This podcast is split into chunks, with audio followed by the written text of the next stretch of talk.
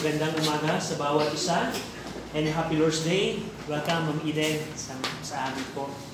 At sa umagang ito, magkakaroon po tayo ng another book na pag-aaralan in, every, in our Sunday morning worship. Uh, pag-aaralan po natin ang Book of Ephesians, go over in Ephesians 1.1. And we're going to try to study the Book of Ephesians and we're, we're going to, to rightly divide the word of truth ng Book of Ephesians. We will try to interpret it contextually, grammatically, historically, and Christologically. Aaralin po natin ang Ephesians in order for us to have a proper application. That's our goal. Magkakaroon tayo ng uh, pag-aaral every Sunday patungkol sa Book of Ephesians. But today, pag-aaralan po muna natin ano yung background ng Book of Ephesians. Bakit na isulat ni Pablo ang Book of Ephesians? Go over in Ephesians 1.1 before we pray. Ephesians 1.1, the Bible says, Paul, an apostle of Jesus Christ by the will of God, to the saints which are at Ephesus and to the faithful in Christ Jesus. Shall we pray? Ama naming Diyos po na makapangyarihan sa lahat na nasa langit, kami po Ama ay nagpupuri at nagpapasalamat sa pagkakataong ito na kami po'y makapag-aral ng inyong salita. Salamat Ama dahil meron po kaming kaligtasan, pangako Panginoon ng buhay na walang hanggan. Salamat din Ama dahil meron kaming inyong salita na iniwan upang maging gabay at giya sa aming pong madilim na sanlibutan ito. Tulungan niyo kami today na matutunan namin ang kahulugan ng inyong salita, the proper interpretation, at magkaroon kami ng tamang application sa aming pong buhay. Tulungan niyo kami, Ama, sa ngalan ng aming Panginoong Kristo. Amen. May request, Brother William, na bigyan mo ng bawat isa. Unahin mo yung mga adult and then kabataan ng ating study notes. So pinag-aaral, pag-aaralan po natin ang Book of Ephesians at una natin kailangan makita saan ba ang Ephesus. Now, saan ang Ephesus? Right now, ang Ephesus po ay wala ay ruina. Meaning, pag pumunta kayo sa Turkey eh, or Turkey, previous name ng modern day Turkey, ang ang Ephesus po ngayon ay ruina, meaning wala na doon yung syudad, may mga archaeological discovery, yung theater, yung, yung library, meron doon. Pero ang Ephesus po ay dating popular na lugar sa Roman province of Asia. Ephesus is located near the mouth of the Kaister River on the Aegean coast of present-day Turkey. It was the leading city in the Roman province of Asia. Kung kayo po ay pamilyar sa provinces ng, ng, ng Rome, Roman Empire, meron pong, meron pong senatorial province which is called Asia Minor or Asia. At ang leading city, meaning parang capital city ng province of Asia ay ang Ephesus. Mm.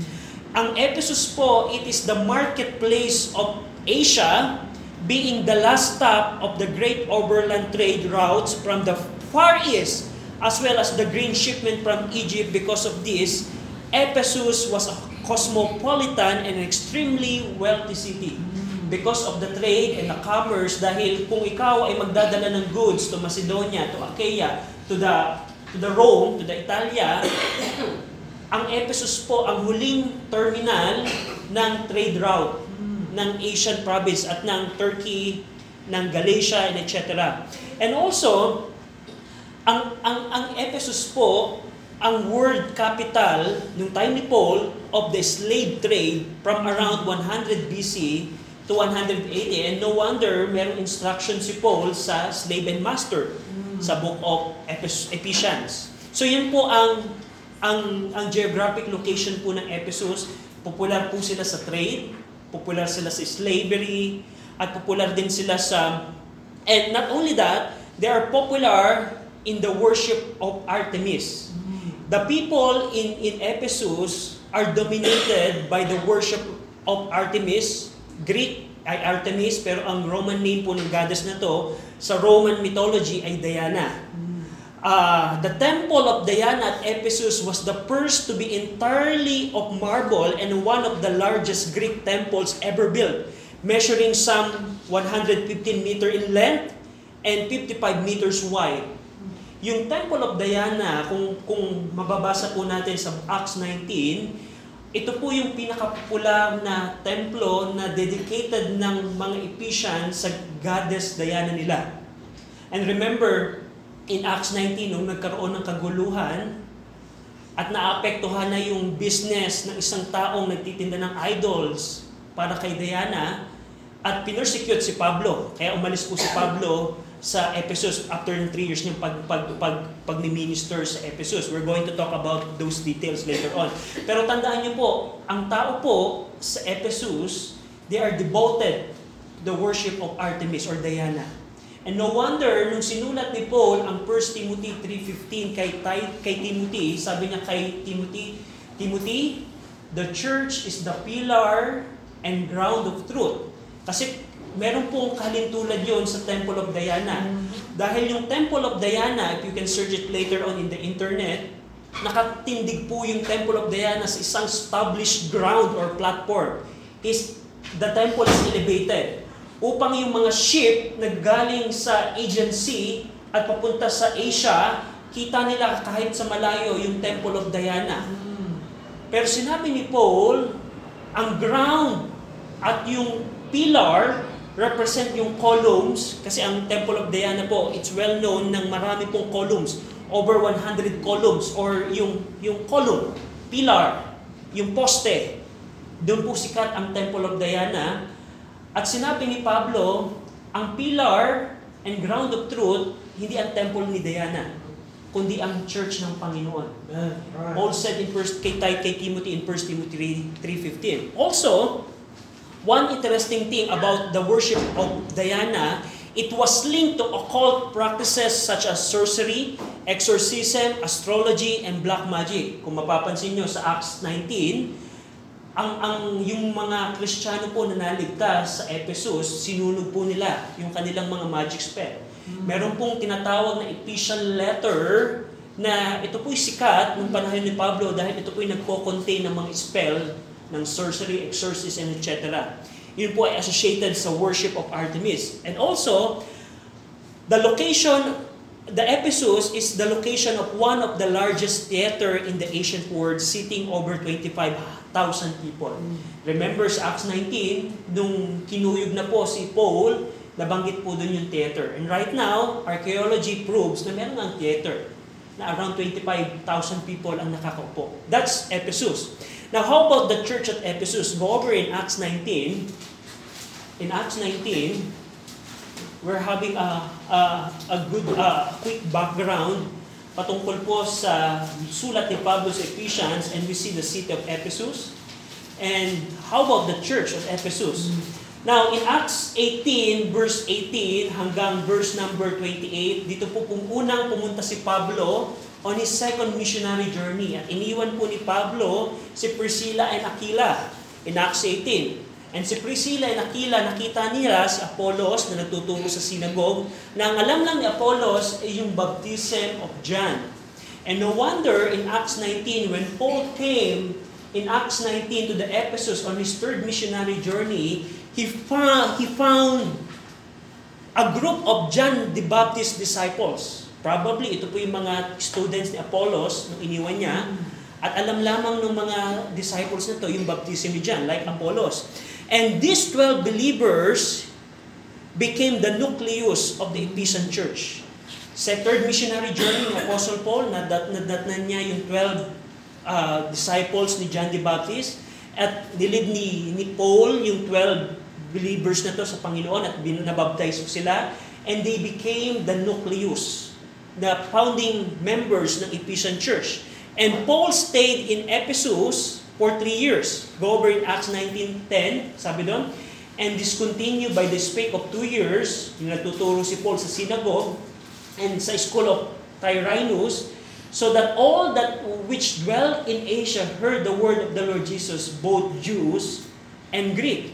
Nung si Paul ay nasa Ephesus, nag-minister po siya ng total of three years, It was during this time that other churches in Asia Minor were planted, like Colossian Church, yung church sa Laodicea, Hierapolis, sa Philadelphia.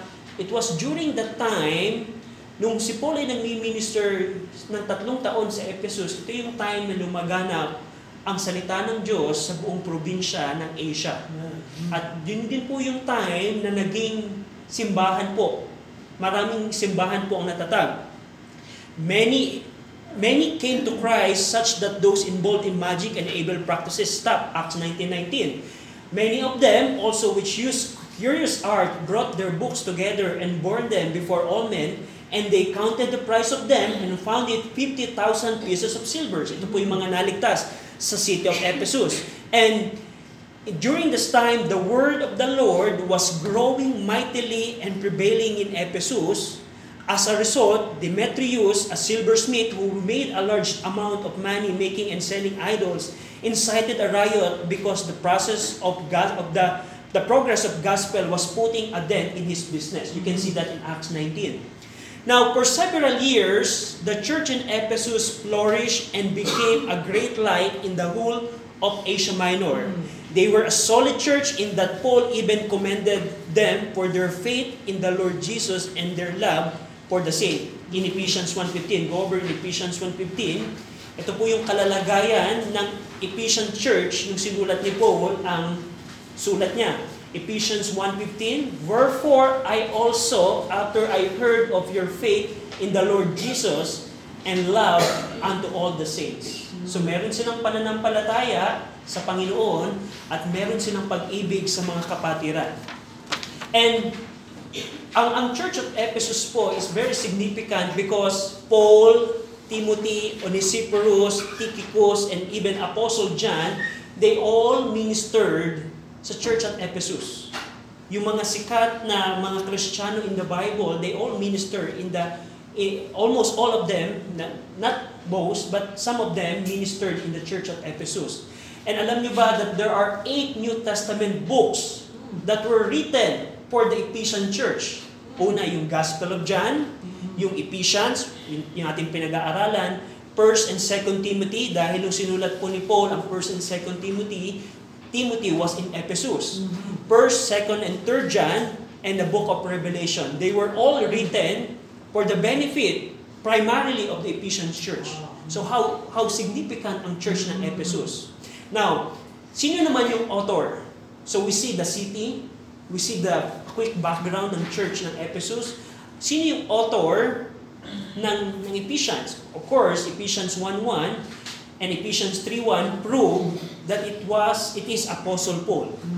Now, ang book of Ephesus, it was written between 61 and 63 AD by Paul while he was in prison in Rome. Mapapansin nyo in Ephesians 3.1, For this cause I, Paul, the prisoner of Jesus Christ for you Gentiles. Ephesians 4.1, I therefore, the prisoner of the Lord, beseech you. Ephesians uh, 6.20, For which I am ambassador in bonds. So, eh, kailan nagsulat ang Ephesians? Ito po yung unang pagkakulong ni Paul sa Rome. Kung, kung kayo po ay pamilyar sa buhay po ni Pablo, nahuli po siya sa, sa Judea, kinulong siya ng dalawang taon sa Caesarea Maritima, dinala po siya dahil nag-appeal siya kay Emperor, dinala siya sa Rome, Acts 28 po, doon po nakakulong si Pablo sa kanyang rest house sa Rome. Hindi siya nakakulong sa presinto, meron siyang inupahang bahay, hindi siya pwedeng lumabas, pero nakakulong siya doon. At ito po yung time na sinulat ni Paul ang Book of Ephesians. Now, ang Ephesians po, it was carried to Asia along with the letters to the Colossians and Philemon by Tychicus. Ephesians 6.21. Sino yung courier ng Ephesian letter?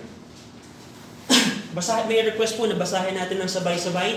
Ephesians 6.21, ready? Read. But that ye also may know my affairs and how I do. Tychicus, a beloved brother faithful minister in the Lord, shall make known to you all things. Okay. Yung book of Ephesians po, yung Colossian and, and Philemon, sabay-sabay po silang dinala ni Tychicus. Habang si Paul po ay nakakulong sa Rome, he was imprisoned in Rome for two years, and Tychicus was sent by Apostle Paul carrying three epistles. Yung pong probably Laodicean epistle is part of that, but it's not part of the canon. Pero meron po siyang mga dalang sulat, primarily Colossians, Philemon, and Ephesus. And na naglakabay po si Tychicus. Iniwan niya ang sulat sa Ephesus, Iniwan niya yung sulat sa Colossians Church, iniwan niya ang sulat para kay Philemon. So, ang, ang sulat po ng Ephesians and Colossians are known as the twin epistles. Because 50% of what is written in the book of Ephesians is found in the book of Colossians. And the book of Ephesians follows a typical Pauline format ng pagsusulat ni Pablo. Una, merong greetings, Ephesians 1, 1 and 2, that's Paul's greeting. Now, the second part ng format ng sulat ni Pablo, yung doctrinal content, that is Ephesians 1, 3 hanggang Ephesians 3, 21. Sunod po nun ay yung practical application, Ephesians 4.1 hanggang 6.20. And lastly, personal matters. Kung, pag, kung i-obserbahan niyo po ang mga sulat po ni Pablo, it follows that kind of pattern. Yung greeting, doctrinal content, and then practical application, and then lastly, personal matters. At yung book of Ephesians follows that pattern. So, walang ka-question-question si Paul ang naisulat ng, ng sulat na ito. Now, sino naman ang recipient? Who are the recipient ng sulat na ito? Makikita natin po yan in Ephesians 1.1. Ephesians 1.1 says, Paul, an apostle of Jesus Christ by the will of God, to the saints which are at Ephesus, and to the faithful in Christ Jesus. The letter was addressed to the local church at Ephesus. Napakahalaga po yan. Dahil alam niyo po ba, marami pong false teaching right now na inaalis na po yung word na at Ephesus. And in fact, yung Codex Sinaiticus and Codex Vaticanus, which are the under, underlying text ng mga modern version right now, wala po yung Greek word na en Ephesus. Now, Brother RJ, just a simple omission. No, it's not a simple omission. Because they, they are removing the doctrine ng church na local ang church. Ginagamit ng maraming false teachers ang Book of Ephesians na ito ay, ang church ay isang universal church, isang Catholic universal.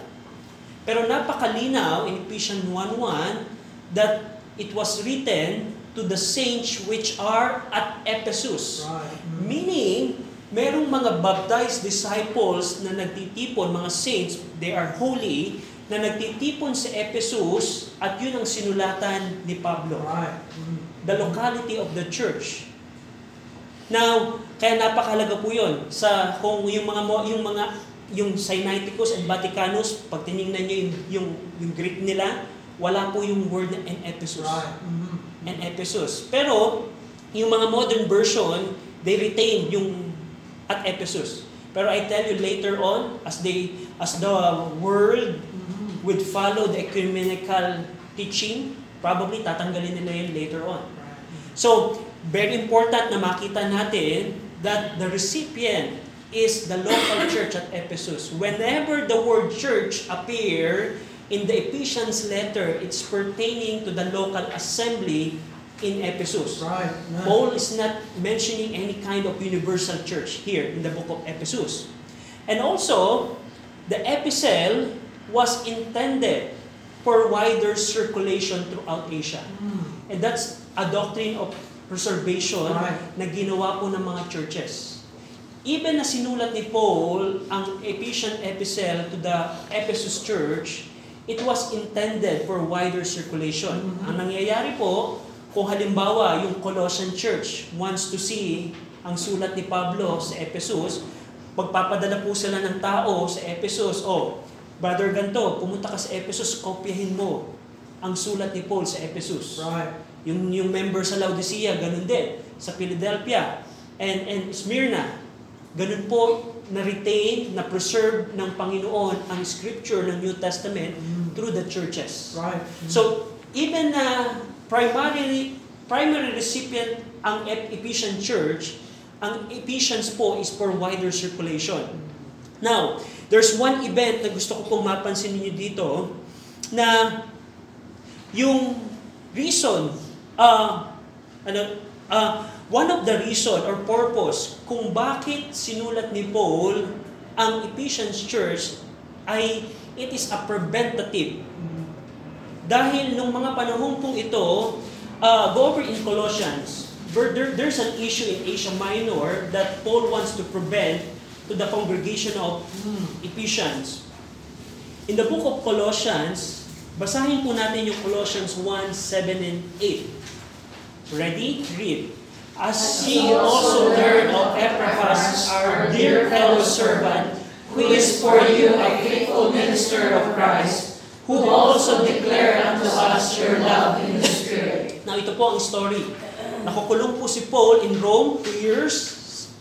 And si Epaphras po, which is probably the pastor of the Colossian church, went to Rome for a specific reason.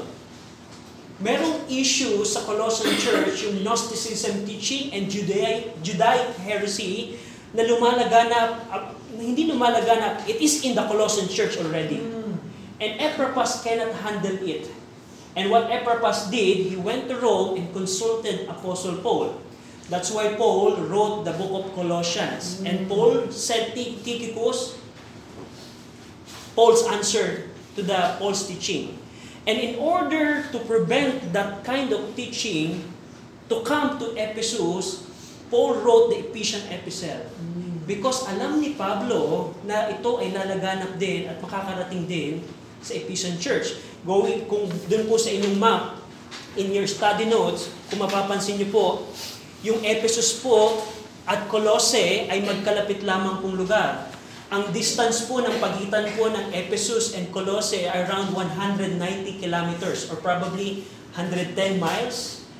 It's around 190 kilometers. Kung ikaw ay magta-travel through your ng paglalakad, you can reach Ephesus ng 7 days. Kung ikaw ay magkakabayo naman ng time ni Paul, you can reach Ephesus from Colossae ng 4 days. Kung ikaw ay magbabangka, I don't know kung yung Medan, Middle River ay travelable ng, ng, ng, ng boat, pero kung, kung magbabangka ka, probably 2 days. Now, what I'm saying here is, anything that happening in Colossae would reach Ephesians. That's why, nung nabalitaan ni Paul that there's something wrong happening in Colossians church, he also wrote Ephesians epistle. Hindi siya corrective katulad ng Colossians kasi ang Colossians po, if you study that, it is a more on corrective. Paul is correcting the errors that ha- that are happening in Colossian assembly. However, ang Ephesians, it's something preventive. Go over in Acts, Acts 19, I'm sorry, Acts 20, 29 to 30. Acts 20, may request na basahin po natin ng sabay-sabay.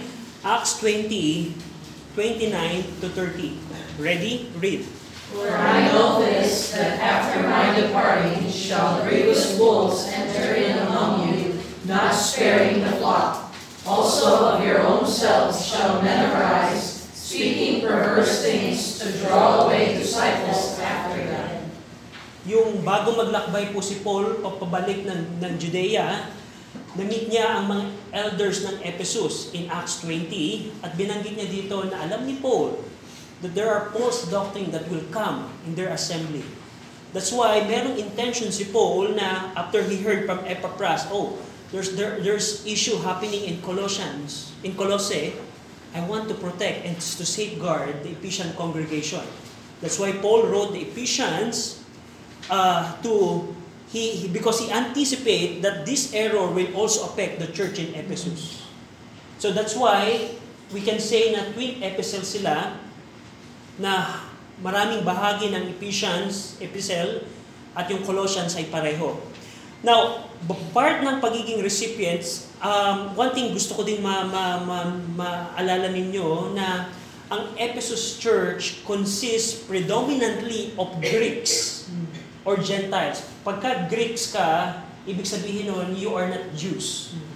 So, uh, parang ganito, right now, ang mga Pilipino, every time a Filipino see a white person, he immediately tells na he's American. Even though he probably is Australian or from London, laging ganon, American. Parang ganon din. Kapag ka hindi Hudyo, they use Greek because of the Greek culture that that influenced the word during that time. Pero the the church at Ephesus ay yung yung congregation nila ay mostly Greeks. Pero meron din pong presence ang mga Hudyo. May bahagi po ang church ng Ephesus na meron din Jews. Go over in Acts 19.10. Acts 19.10. Acts 19.10, And this continued by the space of two years, so that all they which dwell in Asia heard the word of the Lord Jesus, both Jews and Greek. And in, makikita nyo din in Ephesians 2.11 how Paul mentioned circumcision and uncircumcision. So probably, may, most probably, may mga Hudyo din po sa congregation ng Ephesian Church. So that's the recipients. Recipients is primarily to the Ephesian Church pero purpose wider circulation. And also yung yung uh, yung yung yung yung lahi ng ng mga tao sa Ephesian Church ay mix, meaning may Greek, may Gentiles, or and mayroon ding mga Hudyo. And nakita natin ano yung purpose ni Paul? Purpose ni Paul is to prevent the error. Now, what is the theme? If we are going to have a theme ng Book of Ephesians, we can have this. The theme is, because of our position in Christ in heavenly places, we have to walk with Christ on earth. Ang pinakatema po ng Book of Ephesians ay pinakita ni Pablo ano yung posisyon natin bilang mga Kristiyano sa mga sa langit upang tayo ay lumakad ng wasto dito sa lupa. Right. At bahagi ng outline, Ephesians 1 to 3, Paul mentioned here the position, our position in Christ in heavenly places. And in chapter 4 to 6, Paul mentioned or, or talk about our walk with Christ on earth. Now, go over in Ephesians 4.1. Ephesians 4.1. Ang tema po ng Ephesians ay dahil alam na natin, after nating malaman ang ating katatayuan sa langit bilang Kristiyano, dapat tayong lumakad ng wasto dito sa lupa. Ephesians 1 to 3, pinakita ano yung katatayuan natin sa langit bilang mga Kristiyano. Ephesians 4 to 6, paano tayo dapat tumakad dito sa lupang ito. Gusto kong pansinin ninyo yung Ephesians 4.1. Ephesians 4.1, Paul said, I therefore, the prisoner of the Lord, beseech you that ye walk worthy of the vocation wherewith ye are called. I therefore, pagkatapos banggitin ni Pablo in Ephesians 1 to 3, ang standing or position of the believers in heavenly places, Paul was concluding what to do as a believer. So, Ephesians 4 to 6, Paul explained that.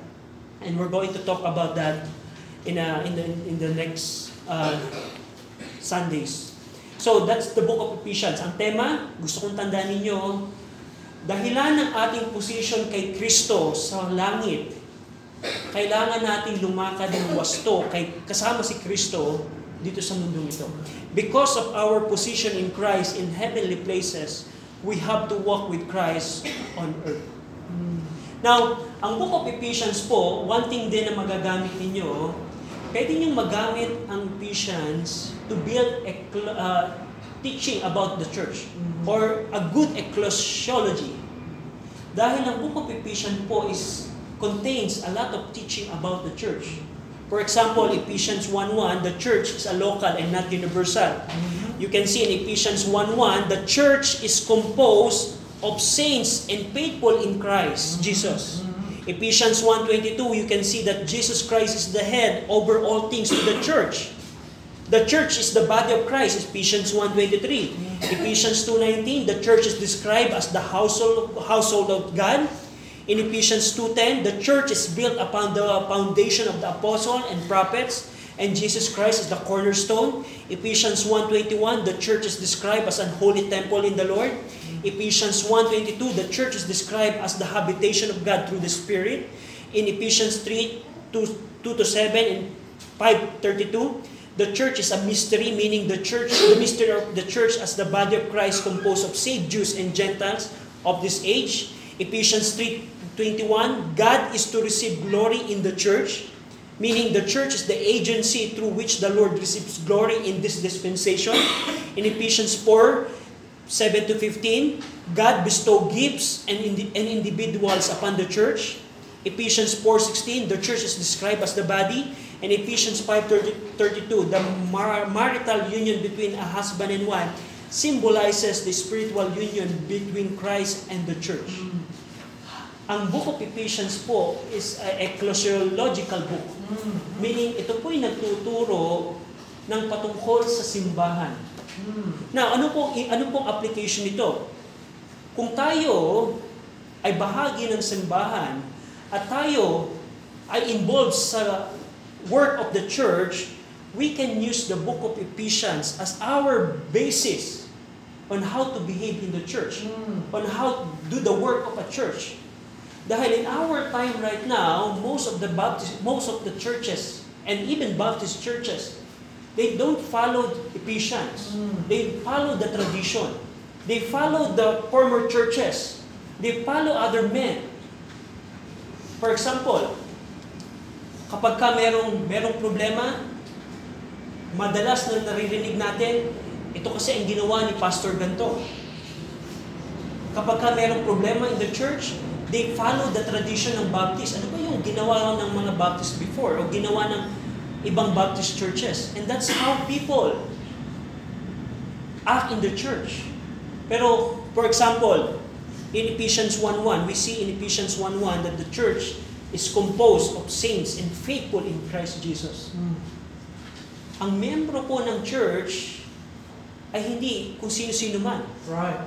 It is the saints, Amen. meaning separated, holy, and they are faithful in Christ Jesus. But right now, many churches right now na kung sino man lang. They have a program of 1, 2, 3, and then after that, manipulate into baptism. Not ensuring if that person is a saint. Not ensuring if that person is a faithful. But Ephesians 1, 1 says, the church is composed of saints and faithful in Christ Jesus. Yeah. For example, many churches today, ang glory na ay nasa tao. For example, maraming churches in Batangas, kapag ka ang preacher ay aakyat ng platform, ang congregation, Pastor, we're giving glory to the man. But in Ephesians 3.21, buksan niyo Ephesians 3.21, kanino ang glory in the church?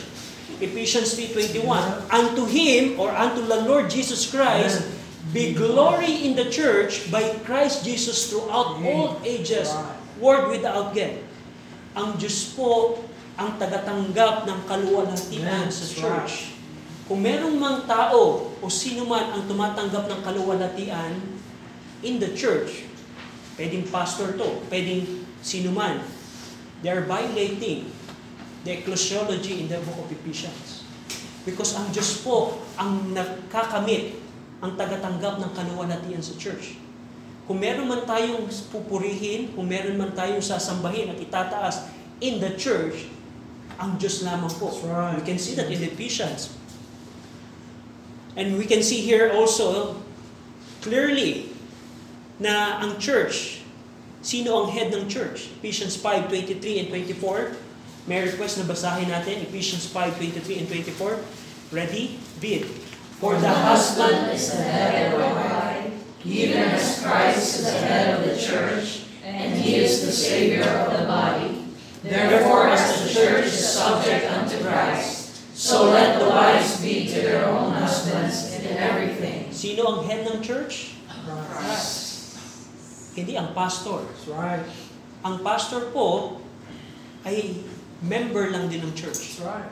Pero meron siyang opisina and they have different responsibility. Pero ang head ng church Amen. ay ang pastor. Many Baptist churches today, they act that they own the church. Yeah.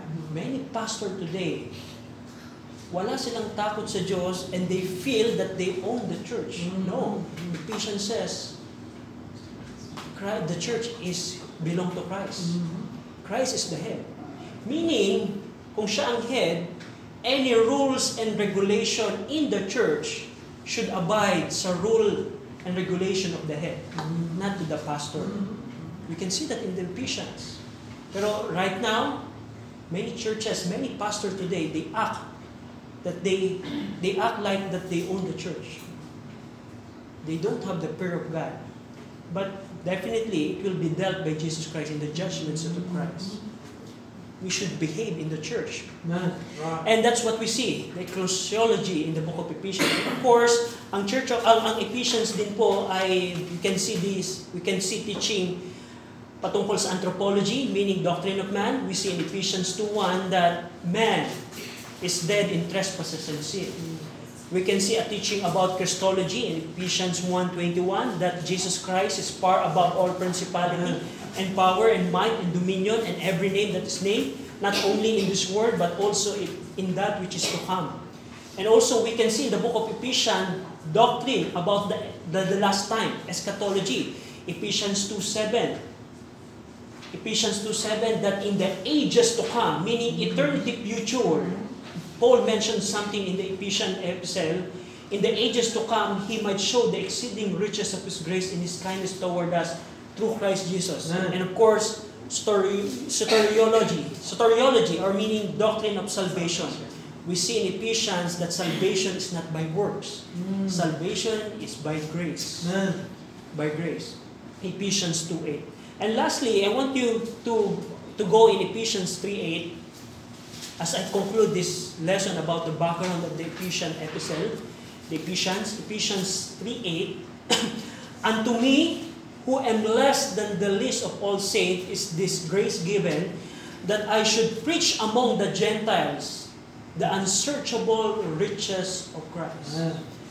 Sa mga kaibigan po namin today, ang kaligtasan po ay isang unsearchable riches of Christ. Mm. Meaning, ang kaligtasan, for example, last yesterday, ilang kapatiran po ang namigay ng gospel literature patungkol sa gospel. Alam nyo, ang ino-offer natin sa kanila, hindi lang just a literature. We are offering the people the unsearchable riches of. Christ. Every time, kaibigan, na mapapakinggan mo ang mensahe ng Ebanghelyo, Yes. you are giving up, you are given an opportunity to have the unsearchable riches of Christ. Amen. Yung hindi mahanap-hanap na kayamanan na meron kay Kristo. Amen. At kung ikaw ay ligtas right now, meron ka niya. Amen. Pero sa mga kaibigan namin, kung ikaw today ay wala pa kay Kristo, pwede mong makamit ang unsearchable riches of Christ. Kung ikaw ay magsisisi sa iyong mga kasalanan at mananampalataya kay Jesus Christ, Amen. ang sabi ng Panginoon, you will have the unsearchable riches of Christ. And we're going to talk about that as we study the book of Ephesians. What is the unsearchable riches of Christ? At sa mga Kristiyano po, alam niyo ba Kristiyano kung ikaw ay saved right now, you have right now, Brother RJ, wala akong maayos na tirahan. Brother RJ, wala akong sasakyan. Brother RJ, wala ako nito. Pero kung ikaw ay Kristiyano today, you have the unsearchable Hey, riches of right. Christ. And this is the thing that we Christians should meditate on a daily basis. Na, Brother RJ, wala akong, wala na kaming kakainin tomorrow. Wala na kaming pangbabayad sa bill. Meron akong karamdaman. Don't you know, Christian, that we have unsearchable riches in. Christ? That's right. And we're going to talk about that in the book of Ephesians. Kung paano, dahil kay Kristo, we are just a Gentile dog. We are just a Gentile dog na hindi kasama ng layunin ng Diyos in the Old Testament because of the blindness na inimpart sa, sa, sa, sa, sa Israelites. At dahil sa biyaya ng Panginoon, we became part of the program of God. And right now, in the book of Ephesians, we believers are in Christ. In our dispensation, ang mga mananampalataya po are called in Christ. Hindi po yan binanggit kay David. Hindi po yan binanggit sa mga Old Testament saints. But the Old Test, the New Testament believer are called, you are in Christ, and Christ in you. And there are a lot of things that Paul mentioned here in the book of Ephesians. Bilang mga mananampalataya, ito dapat ang ating ang laman ng ating isipan sa bawat araw. Na meron tayong unsearchable riches of Christ. at tayo'y lumago sa pagkakaalam nito. Hindi lamang head knowledge, kundi ito'y magdumaloy sa ating pang-araw-araw na lakad kasama kay Kristo. Na pagkatapos mong malaman at maunawaan ang unsearchable riches with Christ, kailangan nating lumakad kasama kay Kristo sa pang-araw-araw. And that's the book of Ephesians. Shall we pray? Ama namin Diyos po na makapangyarihan sa lahat, salamat po sa inyong pong salita. We pray na tulungan niyo kami sa as we are going to study the book of Ephesians, nabigyan niyo kami ng tulong na maunawaan ang kahulugan po nito at magkaroon kami ng tamang application sa aming pang-araw-araw na buhay. Kahabagan niyo kami, in Jesus' name we pray, Amen.